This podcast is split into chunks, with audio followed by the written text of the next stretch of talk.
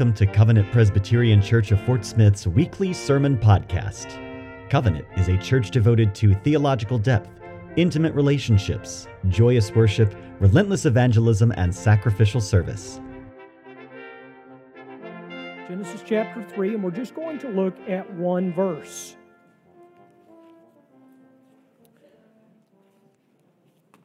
It is possible that you have read this verse before and uh, perhaps just read right past it or perhaps wondered about its significance. And, and so today I want to draw your attention to its significance. This one verse that is found in God's curse of Satan in the form of a serpent. Hear now the reading of God's holy, inerrant, and inspired word.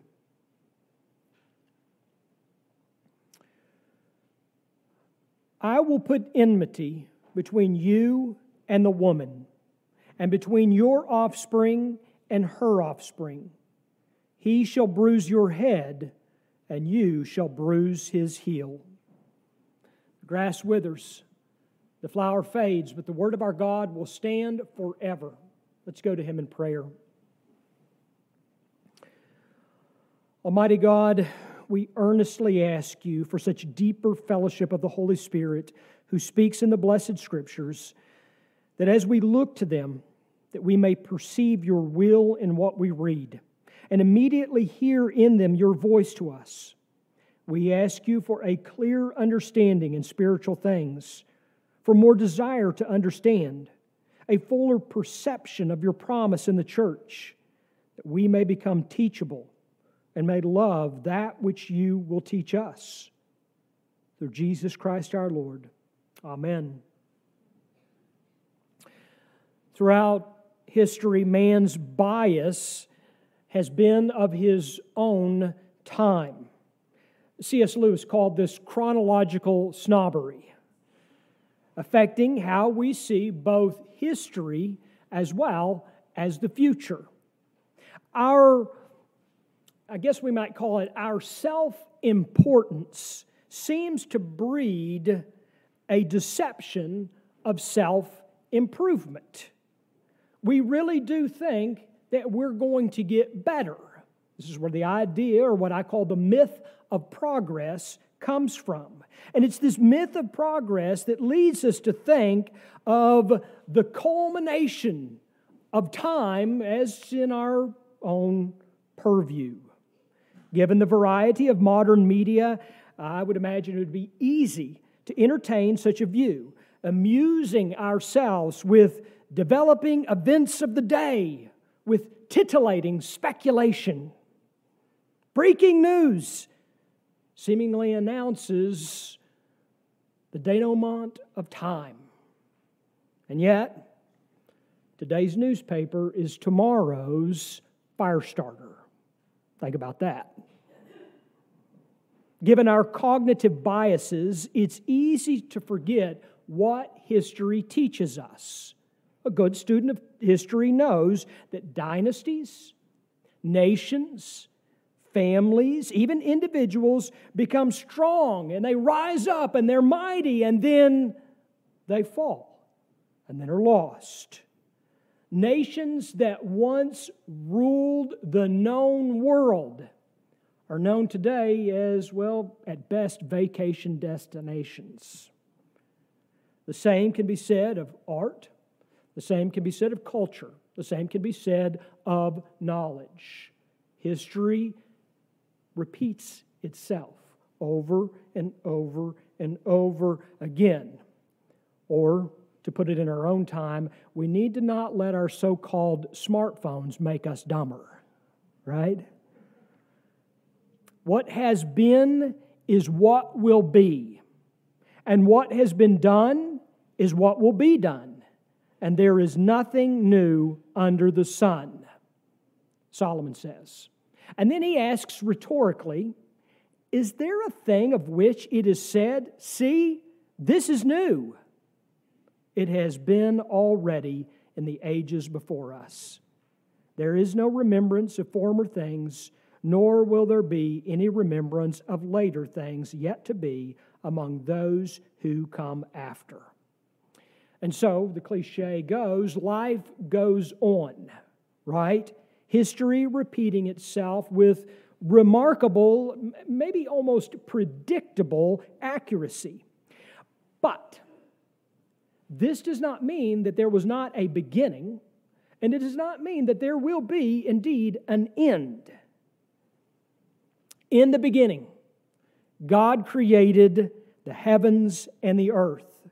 And God saw everything that He had made, and behold, it was very good. And so it all began. And so it will conclude. Quote, no longer will there be anything accursed, but the throne of God and of the Lamb will be in it, and his servants will worship him, and they will reign forever and ever. and so the creation and the new creation accounts are beautiful, aren't they? We look back at creation and we think, wow. And we look at the new creation to come and we think, wow. And we realize that we live in neither.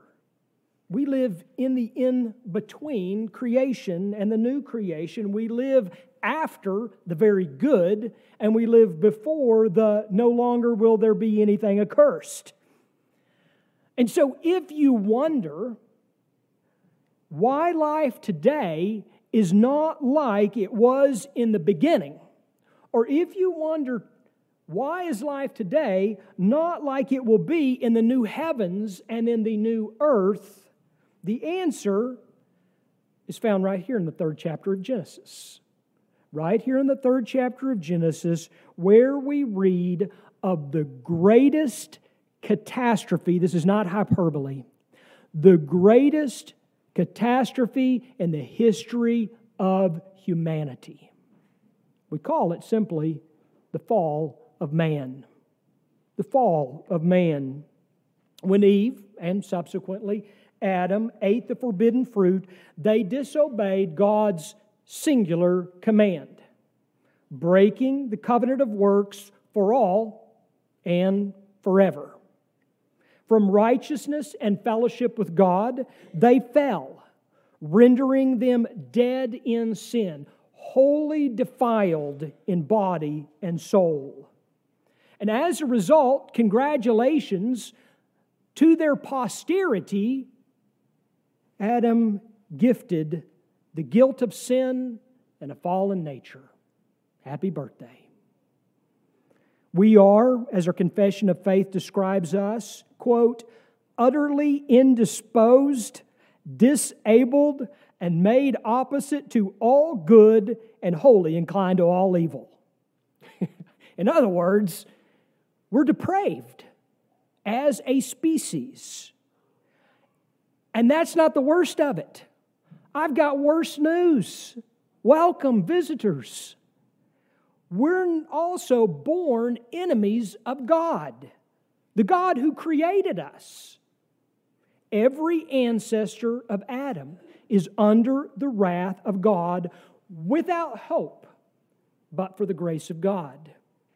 And since the fall, we have not progressed in reconciling ourselves to God, but we repeat as a species the same sins over and over and over and over again as our ancestors who went before us. As our sins are the same, so also is our enemy. The one in the form of a serpent who deceived Eve continues his crafty deception upon humanity. No, Satan is not a myth. He is a real being, and he is at work most certainly. On and on he deceives, which, incidentally, is why history continues to repeat itself the way that it does. But his success and here's the good news, is short lived as he is cursed, as he is doomed, as he is defeated, which God revealed shortly after the fall of man, pronounced in these prophetic words. Look at them with me one more time. I will put enmity between you and the woman, and between your offspring and her offspring. He shall bruise your head, and you shall bruise his heel. Enmity, since the fall, is a certainty, but so is the victory of the offspring of woman. The offspring of woman. Now, that the devil is cursed, doomed, and defeated does not mean that he is without power or ineffective. As we sing in that hymn, for still our ancient foe doth seek to work us woe. His craft and power are great, and armed with cruel hate, on earth is not his equal. That's true. He is, as the Apostle Paul puts it, the prince of the power of the air. His domain is the course of this world. His offspring, the sons of disobedience. But there is within God's pronounced curse upon Satan in our passage today a curious distinction that I want to draw your attention to a distinction between your offspring and her offspring.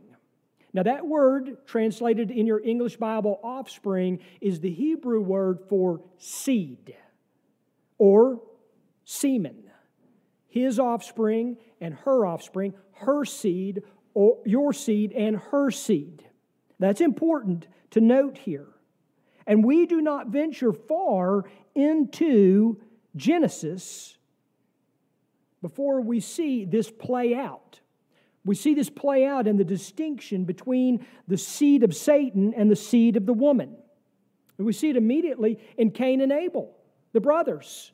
Wicked Cain and righteous Abel, and we know how that played out. We know that Cain murdered his brother. And so the repetitive cycle of sin continued. From Adam's progeny proceeded not progressive improvement, but more of the same. Until we reach this summary statement, and I find it somewhat comical, it is a summary statement that's in Genesis 6. You know how long Genesis is? You know how long the rest of the Bible, the rest of the 66 books of the Bible? By the time you get to Genesis 6, you read this summary statement.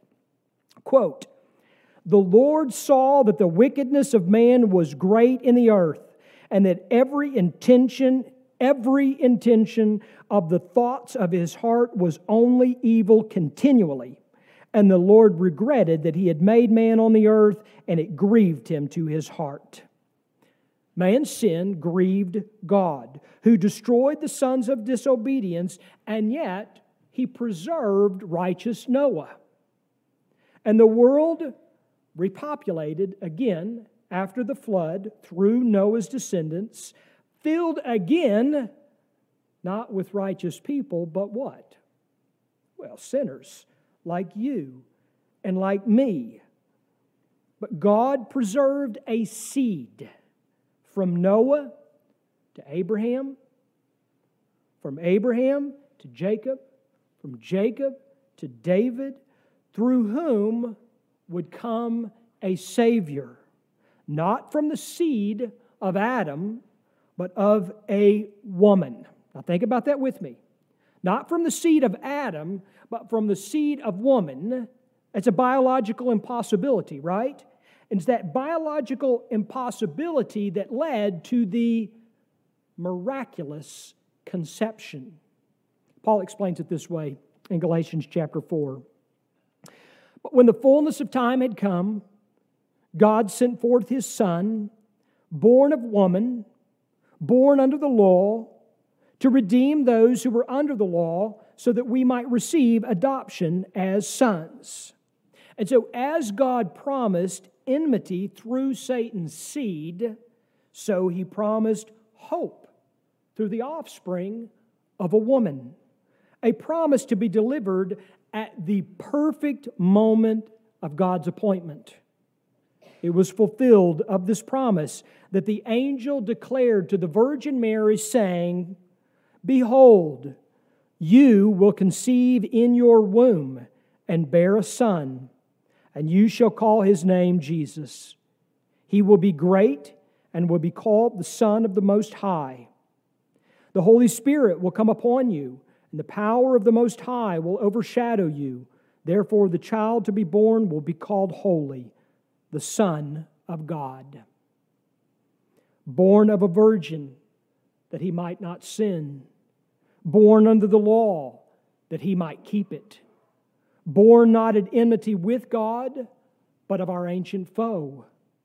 Born to live and to die and to resurrect from the dead, conquering both sin and death, born to redeem us from the devil's dominion that we might become children of God.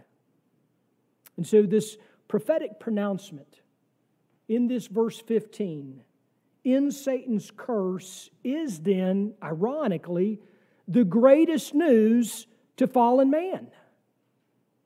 Theologically, it's often referred to as the proto evangelium, which means the first gospel. And we hear not only of the promised seed of woman, but also of his certain victory over Satan. He shall bruise your head, and you shall bruise his heel. In this verse, the Hebrew word that is translated bruise, and it's, tr- it's used, the same Hebrew verb is used twice here, translated both times as bruise, may be understood differently in context. And in this case, I like the NIV's translation of this far better, which translates it this way He will crush your head, and you will strike his heel. Because even though it's the same Hebrew verb, it can be used differently in context. And here's the way a good old boy from Arkansas can understand this as a snake striking at my heel is really different than my heel stepping on the snake. Because one may inflict pain and suffering, the other, it's over. And so, Christ the Son of the woman, came that he might have victory over our enemy. Indeed, what Satan did, leading his offspring to crucify the Son of God, it was vile, but it wasn't victorious. It was deadly, but it was not defeating. The ultimate victory was won by the one whom death could not hold. Scripture says that through death he might destroy the one who has the power of death, that is, the devil, and so deliver us from his dominion. All who are in Christ have been delivered from the dominion of Satan. As the Apostle Paul put, or rather, Apostle John puts it, the reason the Son of God appeared was to destroy the works of the devil, just as God promised in Genesis chapter 3, verse 15. And while we continue in this age, this age between creation and the new creation, the promise fulfilled in Christ means that through faith in Him, we are no longer spiritually dead in our trespasses and sins in which we once walked. But in Christ, we are truly alive. We are alive spiritually in Christ. We no longer follow the prince of the power of the air, the spirit that is now at work in the sons of disobedience, but we follow the King of kings. We follow the Lord of lords. And we are being sanctified by his spirit prepared to reign with him for eternity. We no longer live in the passions of our flesh, carrying out our desires of the body and the mind. But no, we have been given the Spirit of Christ, and it is by His Spirit that we no longer gratify the desires of our sinful flesh. We are therefore no longer children of wrath like the rest of mankind, for all who are led by the Spirit of God are sons of God. And so, while time continues and history repeats itself with seemingly endless consistency, there will be a last day. And every person will stand in judgment before the Son of God. And on that day, the offspring of Satan, as they're described here in chapter 3 of Genesis, the offspring of Satan will be revealed. And then they will be readied for eternal, perpetual punishment, anguish, and suffering, even more consistent than their sin in this life.